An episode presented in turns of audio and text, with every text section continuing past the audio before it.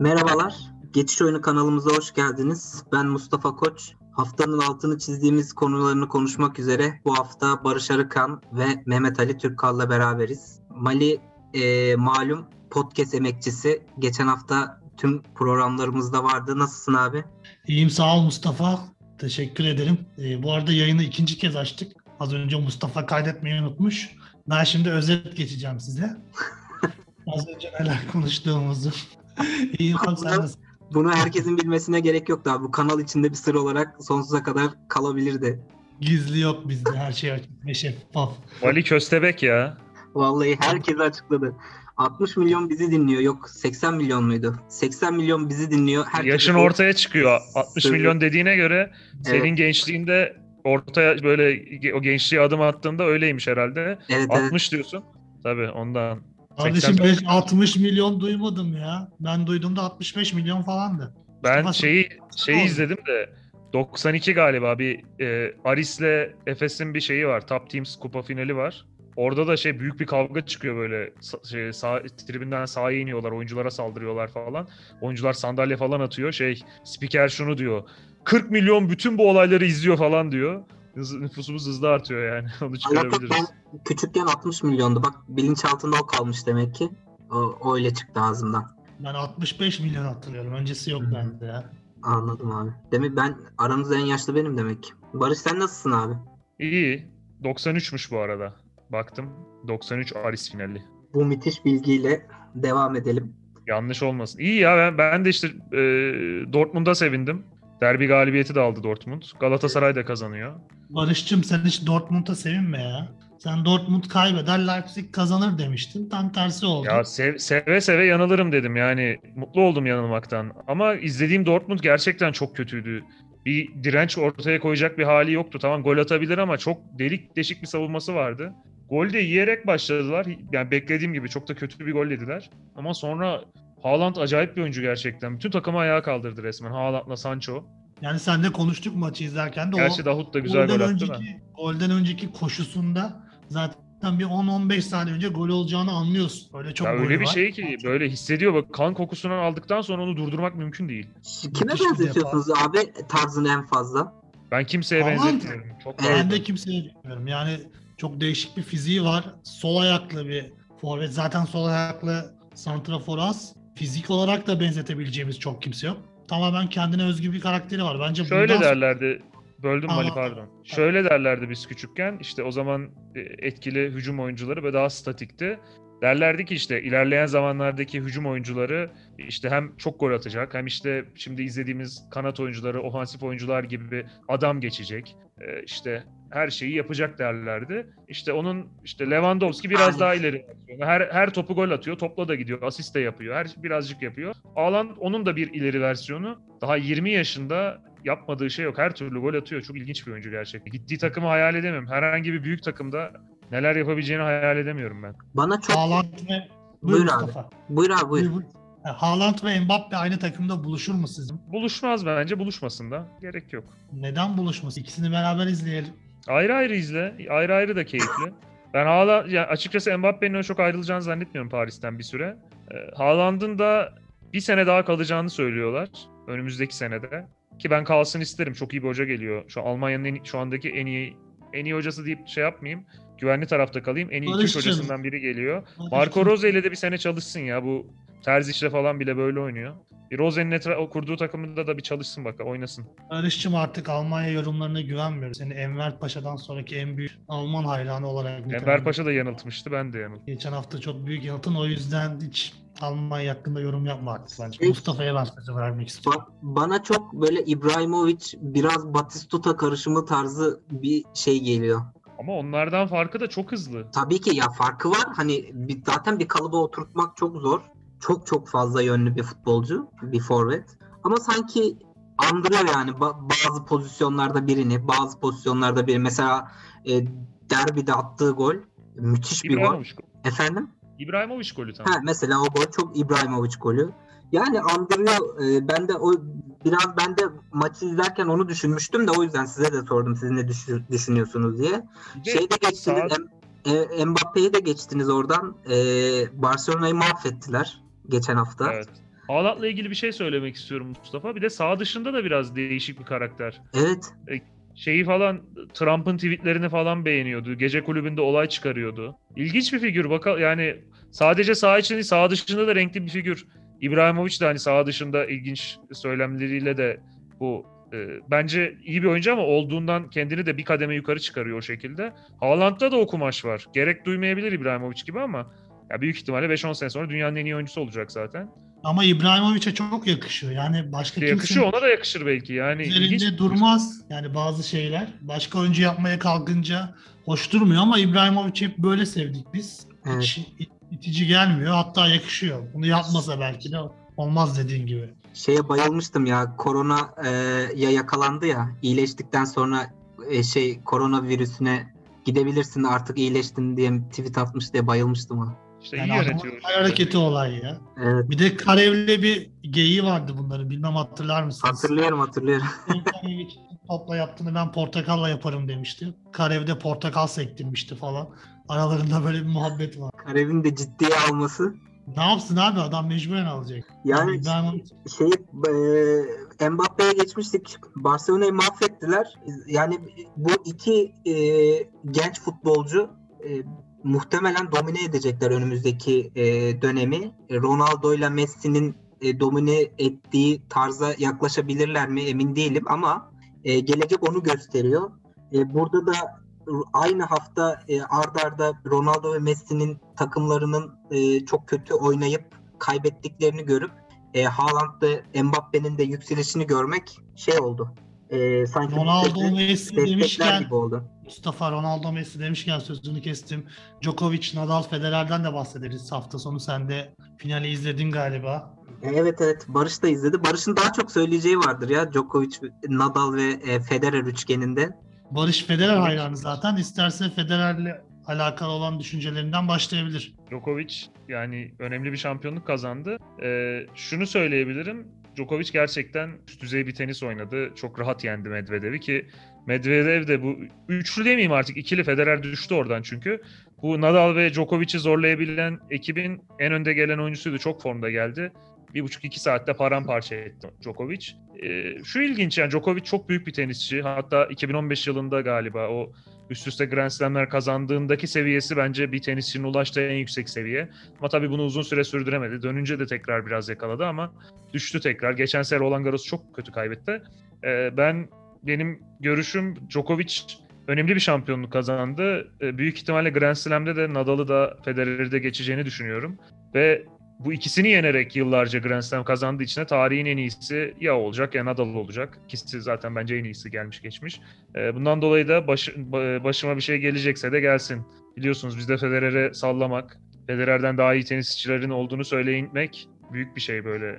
Büyük tepkiyle karşılaşıyorsun. Yani Michael Jordan'dan iyi bir basketbolcu olduğunu söylesen öyle olmuyor ama Liverpool'a laf edersen ya da Federer'e laf edersen çok ağır tepkilere e, karşı karşıya kalıyorsun. Federer Bunlar biraz kutsal. Federer lobisini karşına aldın. Federer lobisini hep karşıma alıyorum zaten ya. Federer Barış- böyle bir ikinci tur maçı kazanıyor böyle 3-2 falan. Twitter yıkılıyor işte Federer yendi, şöyle yendi, şöyle backhand voley yaptı falan. Djokovic üst üste, üst üste 8. kere Avustralya açık kazanıyor. İşte Medvedev'i paramparça ediyor. İşte Djo- Djokovic de Grand Slam kazandı. Nadal 12. kere Roland Garros kazanıyor. İşte Roland, Roland Garros'u da Federer, şey, Nadal kazandı. E Federer yani ilginç yani Federer kazandığında olan şeyin ki ka- birkaç yıldır zaten Grand Slam kazanamıyor kendisi. Bir de şu var 6-7 sene önce Federer'e diyorlardı işte şu yaşında e, şu hala bunlarla mücadele edebiliyor falan. E şimdi onun o zamanki yaşını geçti Djokovic'ten Nadal. Hala Grand Slam kazanıyor. Hala herkesi rahat rahat yeniyorlar kazandıkları Grand Slam'lerde. E, yani ilginç. Barış ama e, Nadal'ın Roland Garros kazanması da Juventus'un Serie A kazanması gibi. Niye yeniyor yani yendiği adamlar da Djokovic'i yeniyor Federer. Djokovic'i 3-0 yendi son şeyde. Setler 6-1 6-2 falandı yani. Paramparça etti. Birinci set Gerçek- 6-0'dı. Efendim? Birinci set 6-0'dı yanlış Birinci set hatırlamıyorsam. 6-0'dı galiba. Evet işte paramparça etti ya. Son set biraz işte Djokovic oyun kazandı. Yani Bir de Nadal'ın Federer'den en büyük farkı şu bence. Nadal'ın ilk kazandığı zamanlarda oynadığı tenisiyle şu anki aynı değil. Çünkü çok fiziğe dayalı bir tenis oynuyordu o zaman. Çok vücuduna ekleniyordu. Sakatlıklar çıktı zaten. Bir dönem işte kazanamadığı dönem de onlar zaten. O ara gerçekten inanılmaz şekilde tenisini değiştirdi. Yine kazanmaya devam ediyor. Ve tenis kariyerini uzatmış oldu. Bunu yapan başka bir tenisçi var mı emin değilim bunun. Ya buradaki az önce verdiğin örnek işte Federer sıradan bir maç kazandığında çok büyük olay oluyor. Diğerleri şampiyon olunca aynı etkiyi göremiyorsun diye. Biraz e, şeyle alakalı. Antipatiklik, sempatiklik durumuyla alakalı bence. Djokovic'e genel olarak bir antipatik bakma durumu var. Ya tüm dünyada böyle. Sadece Türkiye'de değil. Son korona olaylarında da hatırlarsınız işte parti vermişti. Korona Bayağı tenis turnuvası düzenlemişti evet. korona yakalandı falan. O dönemde de aynı şekilde. Değişik bir antipatikliği var. Yetenek olarak evet gerçekten şu an çok üst seviyede dediğin gibi Nadal ve Federer'e karşı bence de üstünlüğü var ama bu e, antipatiklik yüzünden hep bir tık daha böyle altta kalıyor. Daha da anti hatta yani Djoko- Djokovic bizim futboldan, basketboldan alıştığımız karakterlere benzer biriydi. Nadal'la Federer'in rekabetini de kıymetli kılan belki de bu kadar centilmen bir rekabet. Yani fazlasıyla centilmen. Maç oynuyorlar 2-2 son set böyle biri yere düşüyor ama nasılsın iyi misin? İşte o sayıda şey yapıyor bekliyorlar. Yani hiç en ufak bir laf dalaşı bir şey yok 20 senedir. Hep birbirlerini yukarı çektiler. Djokovic başta onlar gibi değildi. Ama müthiş bir şekilde Djokovic'i de kendilerini uydurdular en son. Ee, ya o da pek o işlere eskisi kadar girmiyor. Onlarla oynadığı zaman çok saygı duyuyor onlara. Ee, onu biraz azaltmış hali bu Djokovic'in. Ona Bak rağmen ya Djokovic bayağı hakeme saldırmıştı en son Federer'le final oynadığında yanlış hatırlasın. Çok sinirlenmişti. en son geçen sene Amerika açıkta bir top atma olayı oldu. Ee, Yok bir de sanki sene. Federer'le finalinde hakemlerle de sorun yaşıyor evet yani yükseltiyor. geçen yaz hakeme falan bayağı sinirlenmişti ya. Geçen yaz şöyle Amerika açıkta yoktu Federer. Ee, bir üçüncü tur, dördüncü tur maçıydı galiba. Yo yo Bir final tane- oynadı. Yapmıştı değil mi? Bir tane karara kızdı. Topu şeye attı. Top toplayıcı çocuğa doğru attı. O Ama biraz sert olay. attı. Yani isteyerek onu kafasına atayım diye değil. Onun kafasına geldi. Diskalifiye edildi. O da yani daha önce be- benzer durumlarda diskalifiye olmadığı da olmuş. O başka o- olay. Benim dediğim Federer'le finaliydi. ya. Ha, Temmuz- birkaç sene önce o zaman. Geçen senekini Kaç söyledim sene ben. değil ya. Temmuz 2020 olmasın. Yok abi geçen sene Federer'le değildi o, o dediğim Ben maç. de. Zaten geçen sene Avustralya açık sene başıydı. Ee, Amerika açıkta bu olay oldu. Roland Garros'ta da Federer yine yoktu. Finale kadar çıktı. Nadal'a yenildi. 2019 pardon 15 Temmuz 2019. Wimbledon Tamam. finali. Wimbledon. Çok iyi maçtı o da yani en iyi Wimbledon finallerinden maçtı. biriydi. O, o maçta. Zaten Federer'in psikolojik olarak kırılma noktası da o maçtı biraz. Onu kazanmaya çok yaklaşmıştı. Servis Evet, attı, çok- oyunu alsa alacaktı. Djokovic acayip, bir- hatta maç için de servis attı galiba. Acayip iki sayı aldı oradan. Djokovic çıktı, maçı aldı. Federer de 21 yapamamış oldu. O biraz zorluyor onu. Evet o maçı gerçekten Federer çok yaklaşmıştı. Bir şekilde Neyse, hiç aldı. çok- Türkiye'de Hiç kim hiçbir me- spor, me- spor medyası mecrasının konuşmadığı kadar tenis konuştuk herhalde. Vallahi bravo beyler evet. Bu kadar fazla mı demek ki Barış? Yo ben Nadal sabaha kadar konuşurum ya. Ronaldo. Neyse abi biz buradan Ronaldo Messi demişken Şampiyonlar Ligi'nden devam edelim. Nadal'ın istiyorsanız şey şu şekilde geçelim. Ee, amcası Barcelona'da oynamasına rağmen Real Madrid taraftarı olduğu için Nadal e, Real Madrid'le geçelim isterseniz. Geçelim Ee, Atalanta Real Madrid. Sizce nasıl bir maç olacak? Atalanta zorlayabilir mi? Pande, e, pandemi diyorum. Bu ara öncesinde Atalanta çok formdaydı ama şu an o eski formundan uzak. Real Madrid yine aşağı yukarı aynı seviyelerde. Şu an beklediğim gibi geçmeyecek bence ama yine Atalanta'nın şansı olduğunu düşünüyorum. Siz ne düşünüyorsunuz bu Ben- maçla alakalı? Ben bayağı şanslarının olduğunu düşünüyorum. Ee, en azından e, şu an ilk maç için bayağı Real Madrid'in çok eksiği var. 9 eksikle falan gidecek şey İtalya'ya. E, Benzema yok, Ramo- Ramos yok, ha, e, Eden Hazard yok, Marcelo yok. Eden Hazard hiç olmadı ki. Zaten Hazard aynen o da hiç ne zaman oldu ki o da ayrı bir mevzu da doğru diyorsun. Bence şansları var ya Real Madrid karşısında sanki. Atalanta'da da çok dengesiz. Geçen seneki gibi istikrarlı bir oyun oynamıyor. Real Madrid'de de ilginçtir. Ligde bit- bitti diyorduk lig. Levante iki maçta Atletico Madrid'e 3 günde çelme taktı iki kere. 4 puana indi aralarındaki fark. Hakikaten ya Atletico Barcelona bile- bile getirdik. Adamlar çöktüler iki maçta ya. Barcelona bile çok kötü durumda. Barcelona bile iki, eksik maçını kazansa onların da 5 puana falan iniyor ki aralarında iki, üçünün de arasında maçlar da var. Ya bitir, bitirmiş oldukları ligi yine orta, bir e, umut ışığı verdiler Real Madrid'de Barcelona'ya. Hiç hiç yapılacak iş değil yani. Atalanta son maçta Napoli ile 4 attı. O yüzden Evet. yine Gollü geçer inşallah Çok maç. dengesiz ama ya. Bir maç çıkıyor 4 atıyor. Sonra çok zayıf bir takıma karşı. Geçen seneki gibi istikrarlı değiller. Geçen sene korona dönüşü performanslarını bütün lige yansısalar, ligi yansıtsalar ligi bile kazanabilirlerdi. Ama yansıtamadılar bir şekilde. Yani Orada güzel maç olur ama ilgiyle izlerim ben yani. Güzel maç olur. Yani öteki maç aynı gün çünkü o kadar ne diyorsun? Efendim? Papu Gomez'in gitmesine ne diyorsun? Keşke olsaydı bu eşleşmede. Ben Atalanta- anlamıyorum. Sürekli oyuncular arasında şeyde de sorun oldu. İşte de sorun oldu. Onu çözdüler. İliç için kız arkadaşıyla alakalı bir sorunu vardı. Ya ama bir yanlış sürekli bir oyuncularda bir sorun oluyor. Gitmesi iyi oldu yani sonuçta kangren olmuş yeri kesip attılar bir şekilde. Ama Sevilla'da aynı performansı gösteremiyor. Dortmund maçında. Daha da. çok erken. Sen, o maç onun dışında iyiydi ama ya. O maç dışında o kadar kötü değildi bildiğim. Ama Atalanta ile çok özdeşleşmişti yani. Çok iyi bir uyumları vardı. Öyle. Takımı da yukarı çıkaran bir performans sergiliyordu. Gitmesine ben üzüldüm açıkçası. Keşke Atalanta'da Real Madrid Oraya maçına- yakışıyordu. Mustafa sen ne diyorsun? E, Yani bu maç için ben e, yani düşüncemi söyledim açıkçası. Yani, Mustafa evi yani- arabaya satmış. Atalanta'ya basmış. Yani daha dalgalı performansları var ama yine de e, yine İtalya'da ilk dördün içinde kalmayı başardılar. Bu sezonda o şekilde devam ediyor performansları. Dediğim gibi Madrid'in de eksiği çok. Bir de yani Real Madrid de bana sanki o şeyi vermiyor ya. Zidane'ın bir önceki sezon e, bir önceki e, teknik direktörlüğü dönemindeki o ya işte Real Madrid geliyor gümbür gümbür yine şeyini vermiyor bir türlü. O havayı vermiyor yani bana. Bir Real Madrid'in ama şöyle pis bir şeyi var. Bu bir turnuva maçı. Hiç formda olmasa da çıkıp Atalanta'ya orada 3 atıp gelebilir ne olduğunu anlayamaz. Böyle bir havası da var Real Madrid. Armadan kaynaklı. E, muhakkak. Bana sadece şey e, Atalanta'nın bunu tekrar geçen sezonki gibi başarabileceği ihtimali güzel geliyor sadece. Geçen sene çeyrek finale kadar gelmişlerdi ki e, Paris Saint Germain'i son e, uzatmalarda iki tane golle elendiler yani. O da Çok çok, talihsiz. Yani, çok Evet. talihsiz. bunu tekrar ya- yapabilecek olmaları, Real Madrid'e karşı yapabilecek olmaları bana şey geliyor şu an. Sadece e, çok hoş geliyor. Olursa çok sevinirim. Şeyin Barış'ın dediği gibi yani izlemeye değer, zevkli bir maç olacak gibi.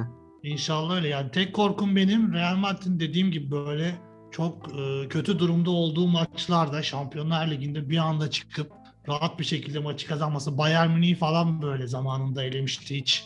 E, fa- favori değil. Bayern Münih maçına girme bence. Top oynuyordu falan. Orada orada şey vardı ya. Orada farklı şeyler vardı. Kardeşim hakem mi konuşacaksın? Buyur dinliyoruz. Kardeşim hakem konuşmayayım. Orada çok kötü şeyler vardı ya. Orada şey değildi yani. Ee, hak ederek elememişlerdi. Ama mesela şeyi hatırlıyorum. Bir Paris Saint Germain'i elemelerini hatırlıyorum. Şampiyon oldukları senelerin birinde. Çok kötü durumdalardı. Hadi çocuklar Şampiyonlar Ligi'ni alalım deyip bir araya gelmişlerdi. Böyle Marcelo falan uçup kaçmıştı o maç. Böyle paramparça etmişlerdi Paris'i.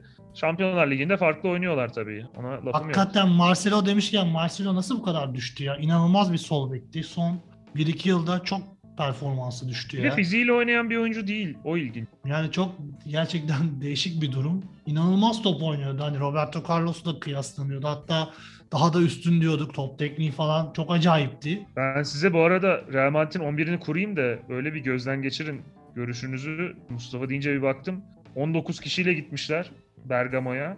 Gerçi maç e, maç Bergamo'da oynanacak. Stadı yenilediler. Ben size 11'i söyleyeyim zaten belli 11. Kalede Courtois, savunmada Nacho, Varan, e, Me- Mendy ve bir Kanada da Lucas Vazquez'i koyacak herhalde mecburen. Orta saha iyi. Casemiro, Modric, Kroos çıkar herhalde. E, Isco'yu da koyar. Isco, Vinicius Junior, Asensio, Mariano. 3'ü 4'ünden 3 oynar. Mariano oynar herhalde. Isco oynamaz. Vinicius Junior'la Isco'ya da Asensio oynar. Yani çıkacak 11 bu. Yani zaten aşağı yukarı bunlar oynuyor genelde. Ama dediğim Evet, gibi burada tabii. İsim ve arma, ya. isim ve arma kazanabiliyor. O yüzden şüpheliyim ben bu maçta. Atalanta'nın e, favori gözükse de bu maçı Real Madrid'in bir şekilde kazanabileceğini düşünüyorum. Tamamen e, hissiyat. E, Atletico Madrid Chelsea maçı nasıl gider sizce? Alt olur. 0-0 maçı. Tam Alt 1-0 olur. maçı. Aynen öyle. Şey böyle ilk maçın 3. dakikasında falan iki takımdan biri 1-0 öne geçsin. Eşleşmeyi öyle bitirirler. Zaten maçtan önce 75 Simeone dakika yatarlar o gole. Simeone ve Tuchel'e maç 0-0 bitecek deseler muhtemelen ikisi de kabul eder gibi geliyor bana. Tuchel bayağı toparladı Chelsea'yi. Son hafta beri- biraz sallandı. E, geldiğinden Ya ben beri şey en azından yenilmiyorlar. Bir istikrar var en azından. E, Yenildiler son maç ama. Hangi maç yenildiler? Southampton'a yenildiler. 1-1 abi. Ha 1-1 pardon puan kaybettiler. Yenilmedi. Puan Doğru. kaybettiler. Benim için Chelsea gibi büyük bir takım için puan kaybı işte yeterli. Bu arada şeyi ben anlamıyorum ya. Hep Alman oyuncuları övmekle itham edilirim ama bu Rüdiger nedir ya? Rüdiger Ben de gerçekten- değil ya. Barış ondan sevmiyorsun. Efendim? Rüdiger Safkan Alman değil ya, Ya, ondan Irkçılık yapma. Alakası yok ya. Niye Alman milli takımdakiler hangisi saf Alman sanki? Ee, yani şey değil. Onunla ilgisi yok. Yani gerçek ilk çıktığında ben hatırlıyorum Alman Stuttgart'ta oynarken Alman milli takımına sağ bek almıştı Löw. Yani inanılmaz çok bana vasat geliyor. İşte fizikli, topa gelen topları uzaklaştırıyor falan da çok savruk. Yani bilmiyorum bu kadar iyi de paralar verler. Roma'ya gittiğinde de şaşırmıştım. Roma'dan Chelsea'ye gitti. Yani ben anlamıyorum. Stoper değil değişmeli ya. oldu. Yani hocaların vardır bir bildiği. Tuhel geldi. Evet işte benim de anlamadığım oyunculardan biri. Şey var, e, Tuhel de biraz çok böyle mükemmeliyetçi diye tarif edilir ya. Antrenman performanslarına çok önem veren, e, istediklerini birebir yerine getiren futbolcularla sürekli Ömer devam etmeye Erdoğan çalışan falan. Röportajını izlediniz mi? Din, iz- dinlediniz mi Orhan Dinledim, Hoca'nın? dinledim ben de evet. Hı hı. Orada bahsediyordu. Hı hı. Yani böyle yarım saat e, dar alanda oynuyor oynuyordu takım. İşte böyle artık oyuncular son anda böyle biri bir biraz e, cıvık bir hareket yapsa hemen üzerine atlıyordu nasıl böyle bir şey yaparsın falan diye. Onun için oyuncularla ilişkisi sıkıntılı diyordu da Paris'te bence onu toparladı. O da çok iyi bir röportaj. Dinleyenlere tavsiye ederim. Olabilir belki işte Rüdiger'in de antrenman performansları belki tatmin ediciyse e, tutuyor olabilirler teknik direktörler. Ben Christensen'i çok beğeniyordum. Christensen'i de arada oynatıyor da Mönchengladbach'tan. O da bir beklediğim çıkışı yapamadı bir türlü. Şey e, Conte'nin ikinci sezonunda Chelsea'de futbolcuların onun çok talepkar oluşundan dolayı e, bayağı bir arıza çıkartıp hani onun gönderilmesine kadar giden bir süreç olmuştu. Tuval'de de bu yaşanır mı ya? Valla Paris'te yaşanmadıysa Neymar'la Mbappe'yle ki olan olay futbolla ilgili değil de büyük ihtimalle Başakşehir maçındaki olayla ayrıldı. Evet. Ee, o takıma final falan oynattı. Ben sorun yaşayacağını zannetmiyorum ki bu buradaki oyuncular zaten papaz oyuncu pek yok. Daha böyle genç, kendini ispat etmeye çalışan oyuncular var. Yani Tuchel onların suyunu çıkarır gibi geliyor bana. Şey de, demişti gelirken de hangi takıma gittiysem Kante'yi almak için elimden geleni yaptım. Şimdi burada buluştuk diye. Ya Tuchel Kante'ye tabii bayılır. Kante Yani oynamıyor hep ama. Paris Saint Germain'de çıkardığı kadroyu örnek veriyorum. Ortayı kalabalık tutmayı çok seviyor. Bir oraya iki kat çıkmayı seviyor işte. E, yine aynı örneği vereceğim. Thiago Silva, Kimpembe, önünde Ganageya, Marquinhos, sağ bekte Tilo Kehrer. Maç maçı böyle çıkıyordu Galatasaray'a karşı bile. Evet. Yani onun için oraya Kante'yi koyar, yanına işte Jorginho'yu koyar. Üçlü stoper oynatıyor zaten. Yani orayı bir sağlama alır. Ama şey, eşleşmeyle ilgili de şöyle bir şey söyleyeyim. Ben Chelsea'yi bir adım önde görüyorum. Çünkü Atletico Madrid'in önceliğini Şampiyonlar Ligi olduğunu hiç zannetmiyorum. Ligde bu kadar sarsılmışken Chelsea maçını çok takacaklarını zannetmiyorum. O iki maçı kazanarak çıksalardı ben Atletico Madrid'i daha avantajlı görüyordum. Çünkü mesela Chelsea'nin hafta sonu Manchester United maçı var. İlk dört için çok önemli. Atletico Madrid ligi kolayladığı için bu maça konsantre olabilirdi ama şu an ligde hata şansları kalmadı. Ee, bir, bir nebze oraya kayabilirler. Bir adım Chelsea, Chelsea önde gibi geliyor bana ama tabii Chelsea'nin hata şansı var mı ligde? eşit ama eşit dağılır onların dikkati bence. Valla benim Chelsea Atletico Madrid eşleşmesi deyince o 2004'teki e, eşleşme geliyor aklıma. Özellikle şeyde Londra'daki maç acayip bir maçtı. Hatırlıyor musunuz bilmiyorum. İşte Atletico Madrid 3-1 yenip elemişti 2014. Chelsea'yi. Şu Arda'nın gol attığı maçı diyorsun. Evet, evet. Arda'nın gol attığı maç. Arda'nın gol attığı maç.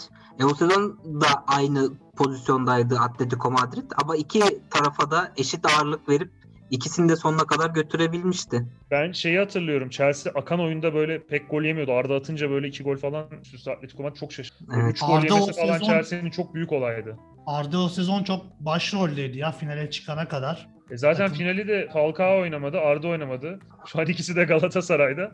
E, ikisi sakat da oynamadı. Birazcık onun için kaybettiler. Uzatmada falan 90, yenildiler. o art, gün. 90 artıda Ramos attı ya. 4-1 oldu Forma. sonra. Çok Hançer gibi saplanmıştı yani. Değişik bir maçtı. Yani o gün de biraz fikstür kötü. Aynı saatte Lazio Bayern Münih maçı da var. Evet. Bayern Münih son haftalarda formdan biraz düştü sanki Barış ya. Alman liginden sen bildirirsen. Valla çok kötü iki maç kaybettiler. Alman ligi bitti diyorum. Leipzig'de hatta konuşurken şey demiştim ben. E, Leipzig'in ligde çok bir şansı yok zaten. İlk dörde girer. Şamp- yukarıyla da fark açık diyordum. Önce bir Arminia Bielefeld'e puan verdi içeride. Sonra yani ligin en formda takımı ama Eintracht Frankfurt'a yenildi ki Bayern kindardır biliyorsunuz. Geçen sene 5 atıp hocayı değiştirmişti Frankfurt. E, iki maçta 5 puan bıraktı. Bir anda yarış ortaya geldi orada da. e, ya şununla ilgili biraz geçen okudum bir yerde. Şu an 5 büyük ligde geçen senenin şampiyonlarından lider olan tek takım Bayern Münih. Hepsinde lider farklı bir takım. Çünkü geçen sene o tempoda ilerleyip üst üste maçlar oynadıktan sonra bu seneye onu taşımak çok zor oldu hepsi. Evet. Bayern Münih ha- hala direniyor ona. E, o açıdan bir sallanması normal ama Lazio da iyi bir eşleşme. Yani çok uzun çıkacağını zannetmiyorum. Bence farklı bir maç olabilir ya. Rahat geçmeyeceğini düşünüyorum. Özellikle ilk maçın. Ya Lazio çok kolay bir gruptan çıktı bence. Dortmund'un ardından Başka bir çıkmışlar gruptan çıkamazlardı. Dortmund'da ba- Evet, Dortmund evet. başka bir gruptan Dortmund lider çıkamazdı. Lazio da ilk ikiye girip çıkamazdı. Orada Aynen. Zenit'i çektiler ilk torbadan çıktılar işte. Evet. Ya o yüzden e, Barış'a katılıyorum ben de. Hani Bayern Münih'in yani Bayern Münih için en azından çok da kötü bir eşleşme değil. Ben şey Simone Inzaghi'ye çok şaşırıyorum ya. Yani fena iş yapmıyor aslında Lazio'da. Çok iyi hocam. Evet ben çok şaşırıyorum ya. Ba- yani e, hiç hiç beklemezdim yani. Böyle bana şeyin e, Inzaghi'nin çakması gibi gelirdi futbol oynarken. Futbolculuk zamanında. E, gerisindeydi. Öyleydi. Biri Milan'ın yıldızıydı, biri Lazio'nun forvetiydi. Evet. Öyle gibiydi Zaten- ama Simone o kadar iyi değildi ya Barış. Yani Filippo kadar ön planda değildi. Hep gerisindeydi. Şey tabii gerisindeydi de biri Milan o zamanın en iyi takımlarından biri. Oranın yıldızıydı. Her maç gol atıyordu, golcüsüydü. Simone Inzaghi de Lazio o zaman biraz gerilemeye başlamıştı böyle. Baş altına kaymıştı. O takımın forvetiydi. Atıyordu yine. Ama tabii Inzaghi'lerin kötü olanı gibiydi. Lazio'nun da ben onu biraz getirdiği zamanı hatırlıyorum. Böyle hoca bulamamışlardı. İşte altyapıdan Sim- Simone camianın çocuğu bir geçsin dediler. Çok başarılı oldu Aldı para verip götürdü. aldı. 2016'dan beri galiba yanlış hatırlamıyorsam 2016'dan beri takımın başında. Ya ne zaman görsem şey aklıma geliyor. E, Simone Inzaghi, Lazio Beşiktaş eşleşmeleri aklıma geliyor. Bir biri 2003'teydi UEFA'da. Claudio Lopez. Claudio Lopez iyiydi o ma- maçlarda. Evet. Şampiyonlar de, Ligi'nde Sergen'in penaltı aldığı bir maç vardı. e, diğeri de işte şey e, atmıştı. bir sonraki Panko sezon atmıştı. Şampiyonlar Ligi'nde aynı gruptaydık. Aynen. Şeydeki UEFA'daki eşleşmede şeyde Roma'daki maçta e, sonradan girmişti. E, Mancini'ydi tek- teknik direktör o zaman. Gol, at, gol atmıştı. E, sonra böyle şeyleri falan tek, tekmeleyip e, küfür etmişti Mancini'ye. Beni sonradan soktun bak attım golü falan diye böyle. O, o hiç unutmuyorum o sahneyi. O takımda da yani Böyle bir almış. takımda şu an büyük takımlarda dahi öyle bir rotasyon yok. Şeyi söylemek istiyorum bu arada. Şimdi e, Lazio Bayern Münih seyircili olsaydı e, Roma Olimpiyatları'nda iyi bir atmosfer olurdu. İlk maç biraz Lazio zorlayabilirdi de şu an iç saha niye deplasman golü sayılıyor anlamıyorum zaten. Uçağa binip bir saat yolculuk yaptıkları için deplasman golü sayılıyor. Ya onun da bir etkisi olmayacağı için aslında Lazio ile Bayern Münih dünyanın herhangi bir yerinde oynuyor gibi düşünebiliriz. O açıdan sorun olacağını Ya zannetmiyorum. Bence- deplasman golü zaten hala hazırda şu an çok saçma bir uygulama ge- gibi geliyor İyi bazen. bir fırsat aslında. İyi bir fırsat kaldırmak için bu seyircisiz maçlar. Aynen. Ama ısrar ediyorlar. Ben anlam şey kıymetsiz bir şey sanki. E, deplasmanda gol atmak iyi bir şey. Kendi sahanda gol e, yememek kötü bir şey sanki yani. Ben anlamıyorum. Bakalım belki ilerleyen dönemde kaldırılır. Buradan diğer eşleşmeye geçelim. City Gladbach. O da çok enteresan bir eşleşme olacak herhalde. Gladbach da son dönemde oldukça formsuz. Almanya Ligi'nde 4 maçtır kazanamıyor galiba. City'nin de en formda en formda dönemine geldiler. Peki hocanın Dortmund'la anlaşmış olması bu performansı etkilemiş olabilir mi sence Barış? Zannetmiyorum. Yok yok. Zannetmiyorum. Ya onları Allah biraz şey yıprattı. O takımın yıldızı e, Turan. Turan bir 6 maçlık ceza falan aldı. O biraz dağıttı onları. Çok da kolay bir fikstürden çok kötü çıktılar. Ama yani söylediğim gibi çok iyi bir hocaları var. Yani Almanya'nın en iyi bir iki hocasından biri.